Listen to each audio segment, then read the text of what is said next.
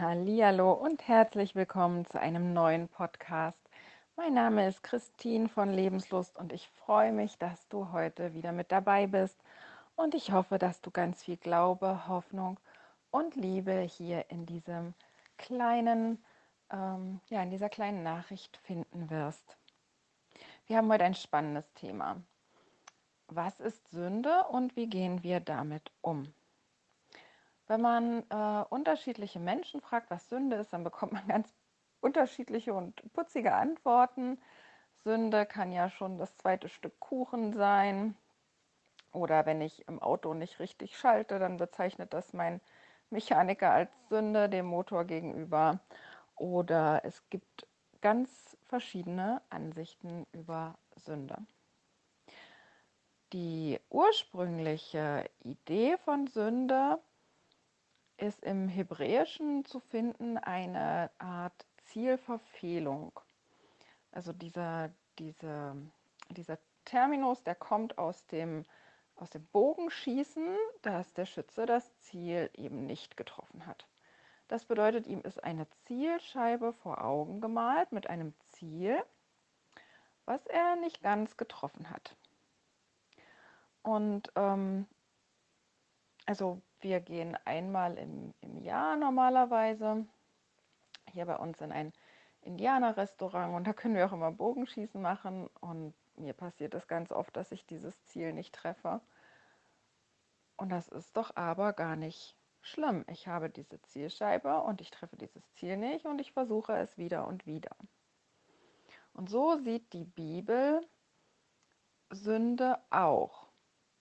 In der Bibel steht, wenn jemand sündigt, zum Beispiel in 3. Mose 5.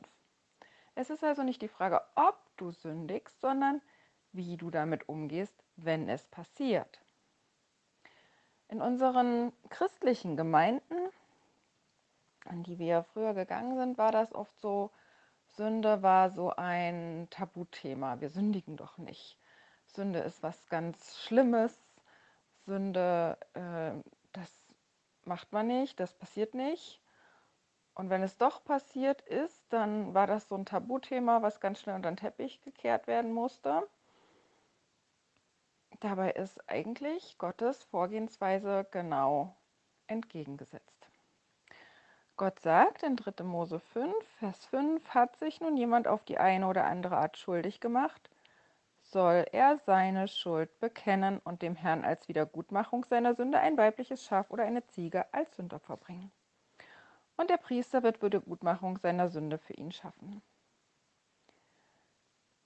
Wenn ich schuldig geworden bin, soll ich diese Schuld bekennen. Das erinnert so ein bisschen an die katholische Beichte und sicherlich kriegt man da ähm, zu Recht so ein bisschen negative Gefühle dabei. Es ist nicht so, dass wir ähm, alles machen können und dann äh, gehen wir irgendwo heimlich zur Beichte und dann ist alles weg und in Ordnung. So ist das nicht. Wenn ich gesündigt hatte früher, bin ich mit meinem Schaf, Ziege, Taube, was auch immer ich hatte, zum Tempel gegangen und dann habe ich dort vor dem Priester meine Sünde bekannt, meine Hand auf diese, äh, dieses Tier gelegt, sinnbildlich. Und dann hat der Priester für mich die Wiedergutmachung erwirkt. Es musste öffentlich bekannt werden. Und das ist die einzige Möglichkeit, die wir jetzt haben. Wir haben keinen Tempel, wir können keine keine Tiere opfern. Wir haben diese Opfermöglichkeit nicht. Aber wir haben immer noch die Möglichkeit, unsere Schuld zu bekennen. Und ich habe festgestellt, dass wir das so ein bisschen vernachlässigen. Ja, wir beten oft abends, ja, vergib uns alles, was nicht richtig war und denken gar nicht weiter darüber nach, was denn heute nicht richtig war. Vielleicht scheuen wir uns auch. Ich habe das in der letzten Zeit mal so ein bisschen probiert. Ich bete abends mit meinem Mann zusammen oder mit dem jüngsten Kind. Und dann habe ich angefangen, meine Sünden, die mir bewusst geworden sind, beim Namen zu nennen. Und das war ganz schön komisch. Das war ziemlich schwer, das auszusprechen. schon vor meinem Partner. Entschuldigung. Uns fällt das tatsächlich schwer zu sagen, was wir falsch gemacht haben. Und das ist so krass, finde ich, dass das in der Bibel ganz anders ist. Zum Beispiel ist hier im dritten Buch Mose gesagt, also wenn jemand hört, einen öffentlichen Aufruf zur Zeugenaussage und keine Aussage macht, obwohl er die Tat gesehen oder davon gehört hat, dann lädt er Schuld auf sich. Das heißt, wenn gesagt wird, meine Güte, was ist hier passiert, wer hat das gemacht, wer weiß das davon, und ich denke, oh nee, ich halte mich da lieber raus, ich halte meinen Mund, dann ist das im Sinn der Bibel Schuld. Darum betonen die Apostel auch immer wieder, dass sie Zeugen sind für das, was sie gesehen und gehört haben. Sie bezeugen das, was sie mit Jeschua erlebt haben. Das ist ihnen ganz wichtig, dieses Zeuge sein, sagen, was sie gesehen haben. Dann ist hier zum Beispiel, wenn jemand ohne es zu bemerken einen unreinen Menschen berührt oder einen Gegenstand und so weiter, wenn er das später merkt oder erfährt davon, dann hat er diese Schuld und die muss er in Ordnung bringen. Und das ist nichts Schlimmes, das ist nichts, so wie wir heute mit dem Begriff oft umgehen, du bist schuld oder das ist deine Schuld oder wie auch immer. Es geht nur darum, dass hier eine Sache ist, die einer Wiedergutmachung, einer Reinigung, einer, ähm, ja, einer, einer einfachen Sache bedarf, um da wieder Ordnung zu schaffen. Die ist nicht schlimm, die ist nicht verwerflich unbedingt. Das passiert einfach in unserem Leben. Und das ist auch nochmal in 3. Mose 16 gesagt, ja, er soll eben, hier geht es um den hohen Priester Aaron, beide Hände auf den Kopf dieses Ziegenbocks legen, alle Verfehlungen und alle Schuld der Israeliten bekennen, aussprechen sagen. Der Rabbiner Maimonides, der hat da so einen schönen Vorschlag entwickelt. Der hat eben gesagt, dass wir zu Gott sagen, ich flehe dich an, Gott, ich habe gesündigt und habe übertreten, sagt er. Ne? Das, ist, das ist genauso, wenn, wenn ich beim Sport äh, gelaufen bin und dann hat der Lehrer den Startschuss gegeben, äh, dann gab es einen Fehlstart. Oder wenn ich beim Weitsprung gesprungen bin und bin über dieses Brett, dann gab es einen Übertritt. Das ist immer eine Sache, die, wo ich versuche, etwas zu erreichen, aber das Ziel nicht ganz treffe. Ich habe es übertreten. Ich habe vor dir Unrecht begangen, indem ich Folgendes getan habe und dann nennt man eben diese Sache beim Namen. Ich bereue, bitte bring das für mich in Ordnung. Und der Apostel Johannes, der schreibt das total schön in seinem Brief. Er schreibt nämlich, wenn wir sagen, wir seien ohne Schuld, betrügen wir uns selbst und die Wahrheit ist nicht in uns. Das bedeutet, Sünde und Schuld ist ganz normal in unserem Leben. Das, das passiert uns, weil wir Menschen sind, weil wir hier leben. Und ähm, ja, wie ging immer der Spruch, ne, wer nichts macht, macht nichts falsch. Und wir sollen aber versuchen, unser Bestes zu geben. Und da passiert das im Sport, dass ich zu schnell starte oder dass ich übertrete oder dass ich daneben schieße. Und so ist das in unserem Leben auch. Indem wir leben, tun wir manche Sachen auch, die nicht gut sind. Denn wenn wir ihm unsere Sünden bekennen, so schreibt es auch der Apostel Johannes, ist er treu und gerecht, dass er uns vergibt und uns von aller Ungerechtigkeit reinigt. Das heißt, Ungerechtigkeit ist hier die, das Gegenteil von gerecht sein, vor Gott in Ordnung sein. Und die Sachen, die sind eben vor Gott nicht in Ordnung. Wenn ich eben übertreten habe, war der Sprung ungültig, dann musste ich das nochmal versuchen. Wenn wir behaupten, wir hätten nicht gesündigt, machen wir Gott damit zum Lügner und beweisen, dass sein Wort nicht in unserem Herzen ist. Und wir haben ja gesehen, wie, wie schnell das geht, dass uns das passiert, dass wir vor Gott schuldig werden.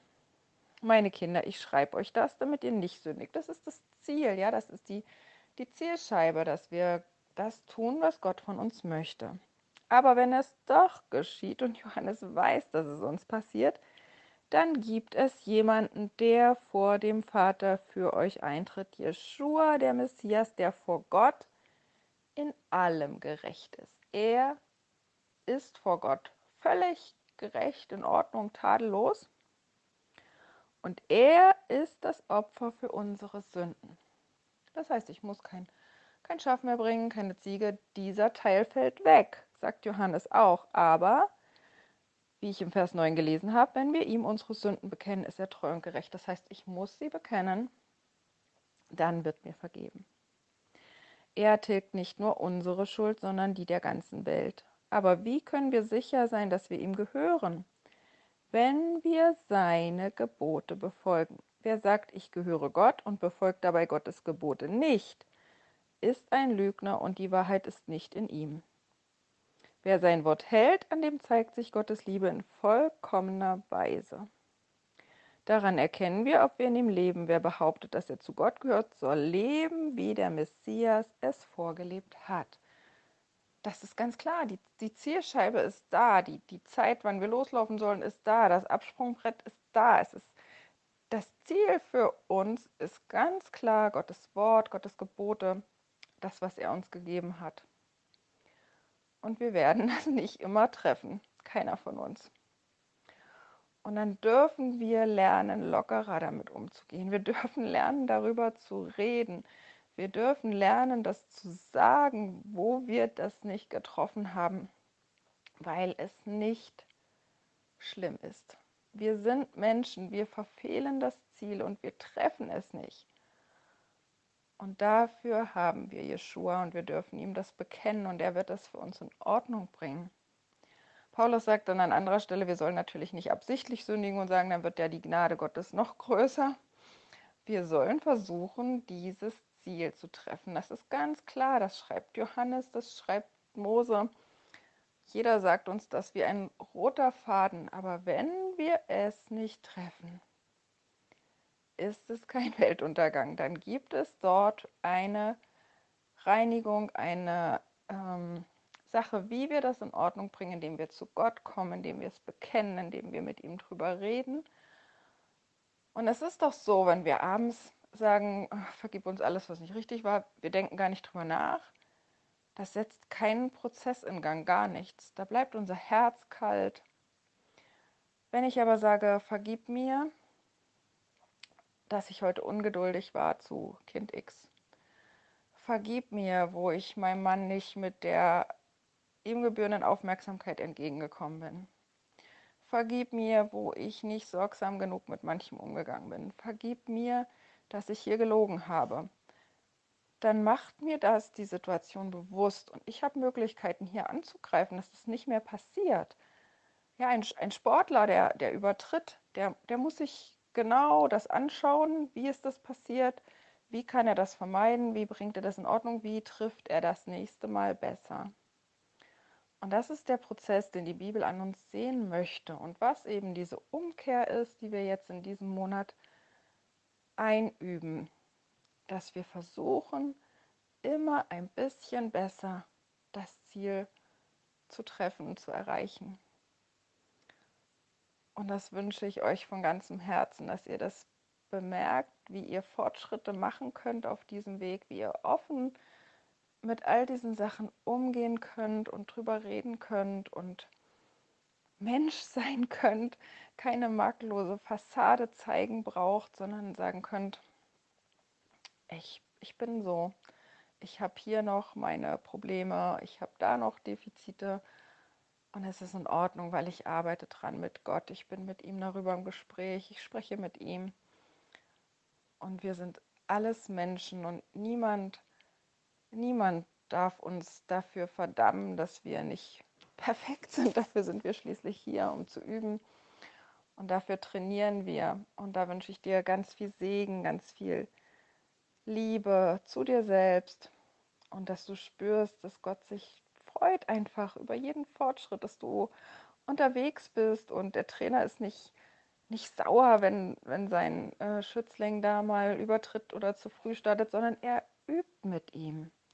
Und genauso übt Gott mit uns. Und er ist stolz auf uns, wenn es uns gelingt, wenn wir Situationen verbessern und ähm, ja, uns manches einfach auch immer leichter fällt mit der Übung. Ganz viel Segen, bis bald.